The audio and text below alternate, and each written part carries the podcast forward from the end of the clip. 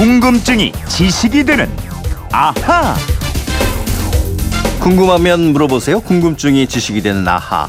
휴대전화 뒷번호 0726 쓰시는 청취자께서 미국 달러 지폐를 보면 In God We Trust라는 영어가 쓰여 있는데요. 이 짧은 글을 달러에 쓴 진짜 이유를 알고 싶습니다. 미국 역사와 무슨 깊은 관련이 있나요? 하셨는데 어, 어떤 궁금증이든 해결해 드리는 정다희 아나운서와 풀어보겠습니다. 어서 오십시오. 안녕하세요.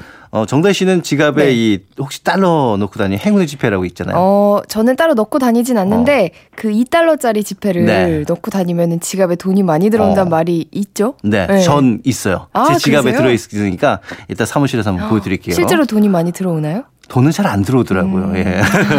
아무튼 미국 달러는 뭐 세계 어디서나 환영받는 돈인데 이 달러에 In God We Trust라는 문구가 진짜 들어있어요. 전 안 봤는데. 어, 네. 저도 잘 살펴보지 않아서 몰랐는데요. 어. 위치나 크기는 다르지만 1달러, 2달러, 5달러, 10달러 모든 지폐와 음. 동전 뒷면에는 In God We Trust라는 문구가 적혀 있습니다. 한번 살펴봐야 될 것 같은데 In God We Trust 이러면 뭐 그냥 직역을 하면 우리가 믿는 뭐 신 안에서 우리는 신을 믿습니다. 이렇게 이제 좀 해석을 할 수 있는 거잖아요. 음. 그렇죠.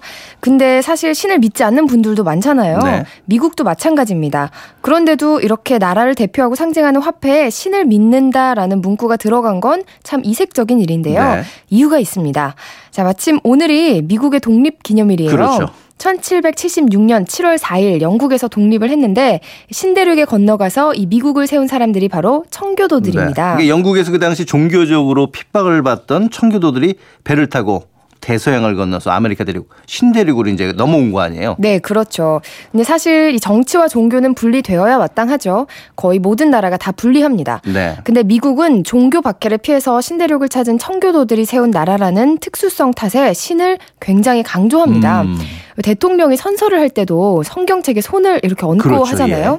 그러니까 모든 국민들이 매일같이 쓰는 화폐에서조차 신을 강조하는 건 어떻게 보면 당연한 일인지도 음. 모릅니다. 그러니까 이 미국 건국의 특수성이 돈에도 담겨 있다 이런 얘기가 되겠는데 네. 그러면 이 우리는 신을 믿는다는 문구가 화폐 처음 이렇게 들어갈 때는 언제부터 온 건가요? 어, 동전에는 미국 남북 전쟁이 벌어지던 시절에 들어갔고요. 지폐에 들어간 건 음. 한참 뒤인 1956년부터입니다. 이 아이젠하워 대통령을 할 때였는데 아이젠하워가 대통령을 할 때였는데 연방 의회가 이 문구를 미국의 공식 모토로 하는 결의안을 채택했고 그 당일에 아이젠하워 대통령의 서명을 거쳐서 발효가 됐습니다. 아 그러니까 처음부터 모든 돈에 다 들어간 게 아니라 처음에는 동전부터 이 문구가 들어간 거네요. 네, 그렇습니다. 남북 전쟁은 미국 16대 링컨 대통령 재임 시절에 일어났 는데요. 네. 남북 전쟁이 시작된 1861년 11월 펜실베니아주의 한 목사가 재무장관에게 동전을 주조할 때 Almighty God 즉 전능한 하나님이란 문구를 넣자고 아, 올마이티 갓. 네, 예. 강력하게 청원을 했습니다. 하나님의 보호 속에서 현재 국가적 재난을 이겨내고 많은 사람들이 하나님을 부인하는 것을 막자 이런 취지였는데요. 네.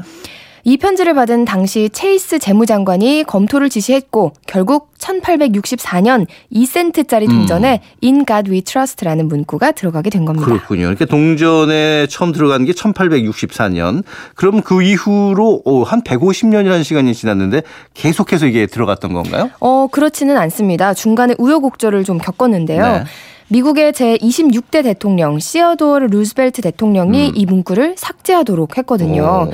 루즈벨트는 주민 발의제, 주민 투표제, 공직자 소환제라든가 여성 참정권, 공정거래에 대한 개혁을 단행한 인물인데 화폐 주조에도 개혁의 칼을 댔습니다. 음. 국가적인 모토를 빼는 대신에 새로운 독수리 문양을 넣도록 지시한 겁니다. 그렇군요. 그러니까 루즈벨트 대통령은 화폐 이 신을 믿는다는 문구가 들어가는 게 좀 이상하다 싶었던 모양이에요. 음, 그랬는지도 모르죠.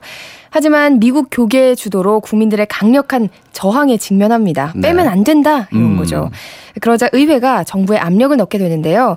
루즈벨트는 이 문구가 의사당이나 연방 빌딩에서도 흔하게 볼 수 있어서 오히려 불손 불경으로 네. 신성 모독이 될 수 있다. 이런 담화를 발표하기까지 했지만 음. 결국은 백기를 들어야 했습니다. 네, 그런 일이 있었는데 그때까지만 해도 그러니까 지폐에는 이 문구가 없었잖아요. 근데 네. 어떻게 나중에 또 지폐에도 이 문구가 들어가게 된 건가요? 음, 1956년 아이젠하워 대통령 시절이었는데 요. 네. 아이젠하워는 여호와 증인 교인에서 장로교 교인이 된 사람이었다고 어. 합니다. 대통령 임기를 시작한 1953년에 세례를 받아서 그런지 신앙심이 굉장히 강했는데요. 네. 그래서 1954년 국기의 날 연설을 할 때 국기에 대한 충성 맹세에서 under God 하나님의 기호 속 가호 속에라는 음. 문구를 포함을 시켰고요.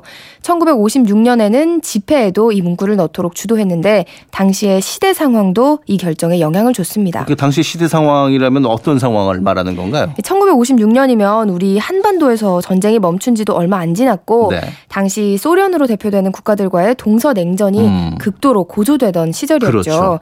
특히 미국 내에서는 반공산주의, 메카시즘이 휩쓸던 시절이었고요. 그래서 많은 미국 사람들이 믿고 있는 신의 힘을 빌려서 음. 무신론자들이 지배하는 소련을 제압하자는 목적도 있었다고 아, 합니다. 근데 사실 지금은 이제 냉전이 다 끝났잖아요. 그래도 이 문구는 계속해서 들어가네요. 음, 이 그래서 신을 믿지 않는 사람들과 일부 무신론자 단체는 이 문구가 동전에 들어가는 건 어. 위헌이라면서 삭제를 요구하는 법정 투쟁을 계속하고 있습니다. 그렇군요. 자, 지금까지 이제 달러와에 들어 있었던 아, In God We Trust 왜 쓰여 있나 아, 정다희 아나운서 살펴봤습니다. 내일도 또 재미난 소식 전해 주실 거죠? 네. 네, 내일 뵙겠습니다. 네, 뵙겠습니다.